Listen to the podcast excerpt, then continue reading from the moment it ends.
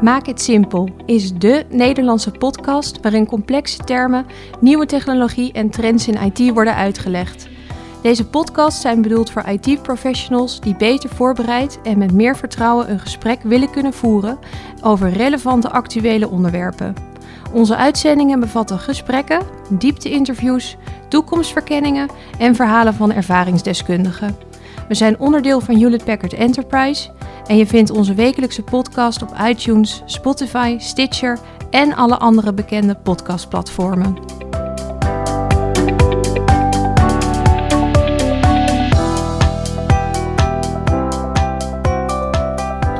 Welkom bij de podcast Maak IT Simpel.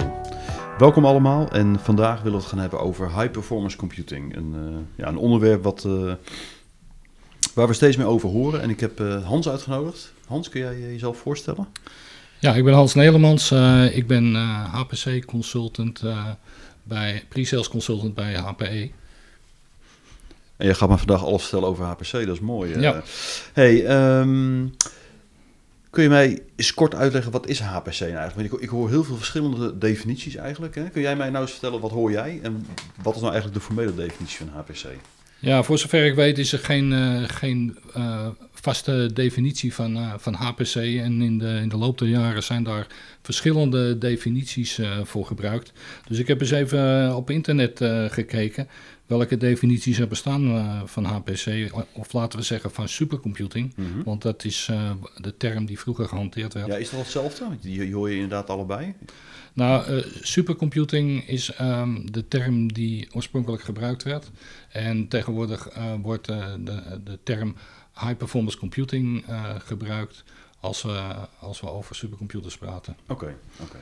Dus, um, dus termen die ik gevonden heb... Um, uh, onder andere, een supercomputer is een systeem dat een, van een CPU-intensief probleem een I/O-intensief probleem maakt. Dus uh, met andere woorden, bij een supercomputer is de CPU niet meer de beperkende factor, maar de input en output. Okay. Een supercomputer is waarop je uh, probleem het snelste draait. dat is ook een hele leuke. Ja, ja. en, en de, de, volgende die ik zelf wel grappig vond. Een supercomputer loopt slechts één generatie achter op wat je werkelijk nodig hebt. Um, of uh, een machine die problemen van gisteren met de snelheid van vandaag oplost. Ja, ja, ja dat hoor je heel veel. Hè? Ja, ja. ja dus uh, ja, er is, uh, men was zoekende naar de juiste term. vandaag de dag hanteren we een andere term die denk ik veel beter, een vlag die veel beter de lading dekt. supercomputing lost externe, sorry, supercomputing lost extreme, complexe of data-intensieve problemen efficiënt op door bundeling van de rekenkracht van meerdere parallele computers. Oké. dus en uh, dat is precies wat wij vandaag onder supercomputer computing verstaan. Ja, ja, dus wat supercomputers bijzonder maakt eigenlijk is dat het, het is een samenwerking van heel veel computers ja, om een probleem op te lossen. Ja, absoluut. Oké, helder. Hey, en en um, bestaat dat al lang? Um, ja, supercomputers die uh, vinden hun oorsprong in 1964. Eigenlijk is de de, de, de, vader van de supercomputers is uh, Seymour Cray. Dus die heeft zijn eerste supercomputers in 1964 uh, ontworpen. En in die tijd, uh, als we een supercomputer hadden, dan spraken we over een systeem van drie megaflops. En dus maar een megaflop. Ehm, de term megaflop staat voor floating point berekeningen per seconde. Oké. Okay. Um, dus 3 megaflop betekent 3 miljoen, miljoen berekeningen. berekeningen. met gebroken getal per seconde. Per seconde, ja. oké. Okay. Okay. Uh, dat is snel gegroeid hoor, tot in uh, eind 90 jaren werd de grens van 1 teraflop al doorbroken. Dus er is een razendsnelle ontwikkeling in, in prestaties van die supercomputers heeft daar plaatsgevonden. Oké. Okay. Hey, en um, ja, dat is duidelijk. En ja, ik vraag me altijd een beetje af, je hoort er veel over, maar wat heb je er nou eigenlijk aan, aan supercomputers? Of aan HPC? Nou, bij de meeste. Ja, we zitten, we zitten uh, vandaag de dag in een, uh, in, uh, een tijdperk van een data-explosie. Mm -hmm. En er zijn duizenden datapunten tegenwoordig waar data verzameld wordt. Dus de, de, de noodzaak voor de data-analyse bij bedrijven groeit razendsnel. Dus er is steeds meer een vraag naar, um, naar krachtige systemen waarmee die data verwerkt en geanalyseerd kan worden. Ja, waarmee ze waarde uit die data halen in feite. Ik hoorde het ja. laatste getal dat ze zeiden, hè, we, we, verzamelen enorme hoeveelheden data, Maar we zijn maar in staat om geloof ik 6% van die data om er echt waarde uit te Ja, halen. en voor ja. de rest, ja, we slaan het op, maar we doen er eigenlijk niks Nee. mee. En- Oké, dus daar zou HPC een rol kunnen spelen. Ja, want eh, met name met eh, eh, simulatie, mo- modellerings- en analysetechnieken eh, eh, kan men daar eh, enorm veel eh, waarde eh, of informatie uithalen. En er zijn, er zijn vele bedrijfstakken die daar al ge- gebruik van maken. Heb je voor, Ehm, voorbeelden van? Ja, ehm, even te kijken. Ehm, financiële diensten bijvoorbeeld, waar de fina- fina- financial mo- modeling, waarmee eh, men eh, snel, eh, zo snel mogelijk wil kunnen handelen. Dus ze willen hun analyses het liefst real-time zo snel mogelijk hebben. doen. Ja, ja. Want dan ben je je, financiële concurrenten voor in de markt. Ja, ja, zou bijvoorbeeld op een aandelenmarkt heel interessant zijn. Hoe eerder je iets uitrekent, hoe sneller je dingen kunt kopen of, ja, of verkopen. Of, Oké, Eh, olie- en gasverbeteringen, bijvoorbeeld seismisch onderzoek en exploratie. Eh, het is veel goedkoper om eh, met een HPC-machine daar eh, de berekeningen uit te voeren en analyses te plegen dan dat je overal proefboringen gaat doen. ja, ja, een soort simulatie eigenlijk Ja, echt van ja, dingen. ja. Ja. En een, een, een proefboring kost vele miljoenen. En met, met, met één supercomputer ben, je, ben je dan eigenlijk al uit de kosten. Ja, ja. Het kost dan wel heel veel geld, zo'n supercomputer. Maar als je ziet dat één zo'n proefboring kost, Absoluut, of een... ja. precies. Eh, verder, eh, ja, een ander voorbeeld is eh, life, sci- life sciences en bioinformatica.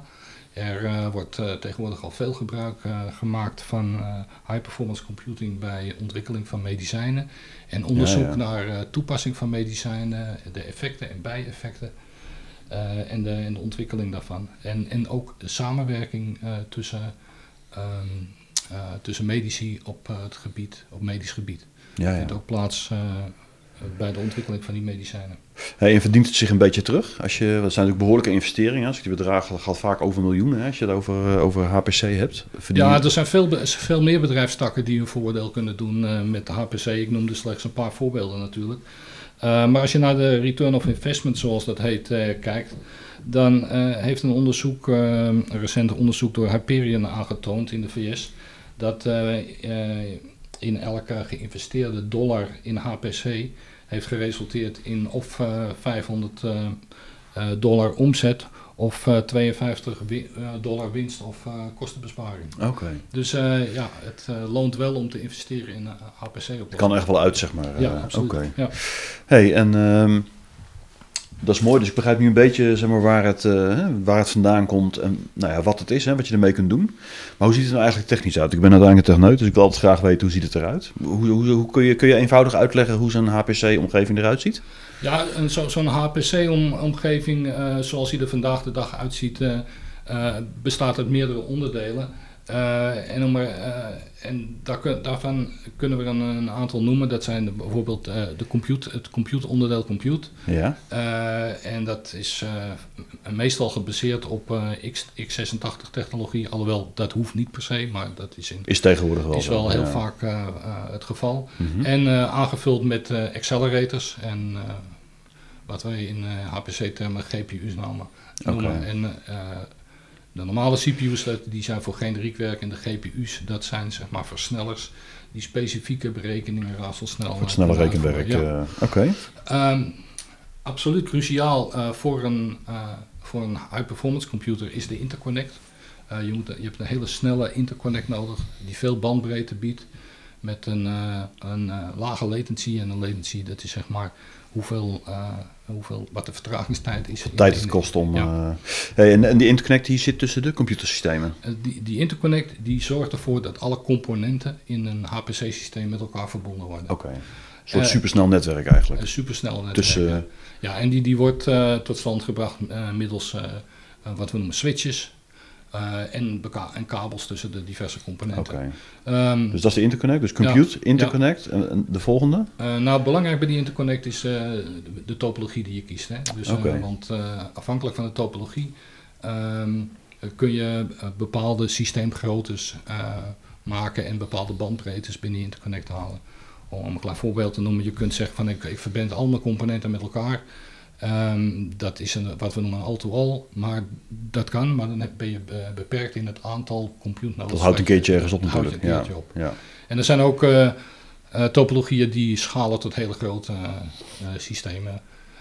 En bijvoorbeeld een, een Hypercube en een Dragonfly topologie. Oké. Maar we gaan, daar gaan Nou, we gaan nog een keer over, niet gaan we het nog een keer over hebben, denk ik. Ja. Verder, dus we waren bij Interconnect en verder hebben we eh, natuurlijk snelle storage nodig. En bij HPC-systemen wordt eh, in veel gevallen gebruik gemaakt van parallele storage. Oké. Dus dat is storage waarbij je meerdere paden naar de data hebt, zodat alle compute nodes eh, kunnen worden bediend met voldoende bandbreedte. Oké. Ehm, en met die schaalbare storage, daar, daar horen ook schaalbare en parallele filesystemen bij, zoals een, een Lustre filesysteem. Oh ja, die heb ik ook wel eens gehoord. Ja. Ja. of, eh, of BGSF, BGFS noemen we dat. En eh, IBM heeft ook een, eh, een oplossing dat heet Spectrum Scale, dat was vroeger GPFS. Oké. Hey, dus dat is drie, dat is de parallele storage laag en dan de vierde laag. Dat is de software, de HPC software stack.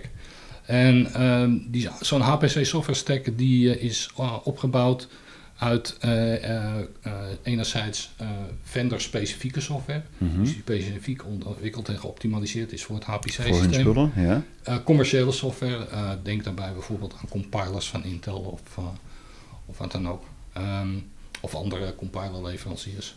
Ehm, en, en, en daarnaast ook de, de open source software. Open source software, oké. Dus dat is een samenstel van softwarecomponenten eh, waarmee je een complete software stack op je, op je HPC-systeem beschikbaar hebt. Oké. Hey, dus eh, ik hoor eigenlijk vier lagen. Dus compute, hè, waarmee je rekent. Interconnect, waarmee je alles met elkaar verbindt. Snelle en parallele storage daaronder, waar je alles weer opslaat. En met hè, al die nodes kunnen op die manier makkelijk bij een opslag komen.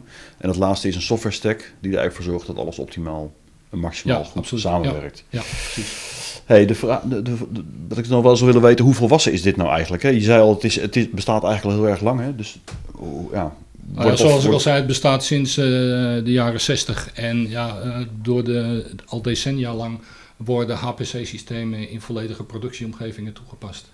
Oké, En, ehm, en ja, daar is dus, eh, het is dus een heel volwassen oplossing in de markt. En ehm, eh, tot, tot op, eh, in het verleden waren het natuurlijk hele grote investeringen, maar doordat er steeds meer gebruik eh, is gemaakt en wordt gemaakt van commodity eh, componenten, Mhm. dus zeg maar standaard op de markt beschikbare standaard servers, standaard... Ja, eh, ja, precies. Ja. Zijn, zijn de prijzen van eh, HPC-systemen aanzienlijk lager dan eh, een tientallen jaren geleden. Eh, en dat heeft als voordeel dat het, eh, de markt ook veel breder toepasbaar is dan in het verleden het Ja, geval ja. was. Dus vroeger was het er echt een niche-markt waar eh, HPC-systemen werden gebruikt. Maar HPC-systemen zijn tegenwoordig veel, veel breder toepasbaar. En er is ook een, een sterk groeiende vraag naar HPC-systemen in de markt. Ja, ja, met name ook denk ik door eh, toepassingen als data analytics en dat soort zaken, of niet? Eh, ja, absoluut. Ja. Ja. Hey, en ehm, ja, dus inderdaad veel meer commodity, waardoor het steeds makkelijker wordt voor klanten ook om het te gebruiken, denk ik. Hey, en hoe, hoe, hoe adopteer je dit als klant nou? Als je zegt, nou, ik wil er wat mee gaan doen, hoe adopteer je dat dan? Hoe, hoe begin je ermee? Nou, Er zijn, eh, er zijn eh, organisaties die natuurlijk eh, heel veel geld hebben en die, die investeren in hele grote HPC-systemen. Maar dat is absoluut niet nodig, want klanten kunnen ook klein beginnen en, en, en groeien of klein blijven. Al, al eh, hun Oké. behoefte aan rekenkracht, beschikbare budgetten, eh, kunnen ze een systeem aanschaffen wat afgestemd Kun je is gewoon klein beginnen en langzaam op, op opschalen? hun, eh, op hun eh, behoeften. En als er, als er groei is, kan dat opgeschaald worden. Ja. En vroeger was dat denk ik veel meer een probleem. Hè? Dan, dan was het altijd een Ja. HPC klonk bij mij altijd als heel veel geld. Ja. Maar dat hoeft dus eigenlijk niet meer. Je kunt Ja, relatief klein beginnen. HPC-systemen tegenwoordig heel modulair opgebouwd zijn en dus ook makkelijk uitbreidbaar zijn. En met die commodity componenten, hè? dus dat is natuurlijk ook de ja. prijs drukt. Ja, Hey, en ehm, nou, het klinkt volgens mij als een oplossing die we dus steeds meer gaan zien. Hè. Ik hoor ook steeds meer klanten die, nou, wat jij zegt, hè, veel meer data analytics bezig zijn en dus steeds meer rekenkracht nodig hebben en naar dit soort oplossingen aan het kijken zijn.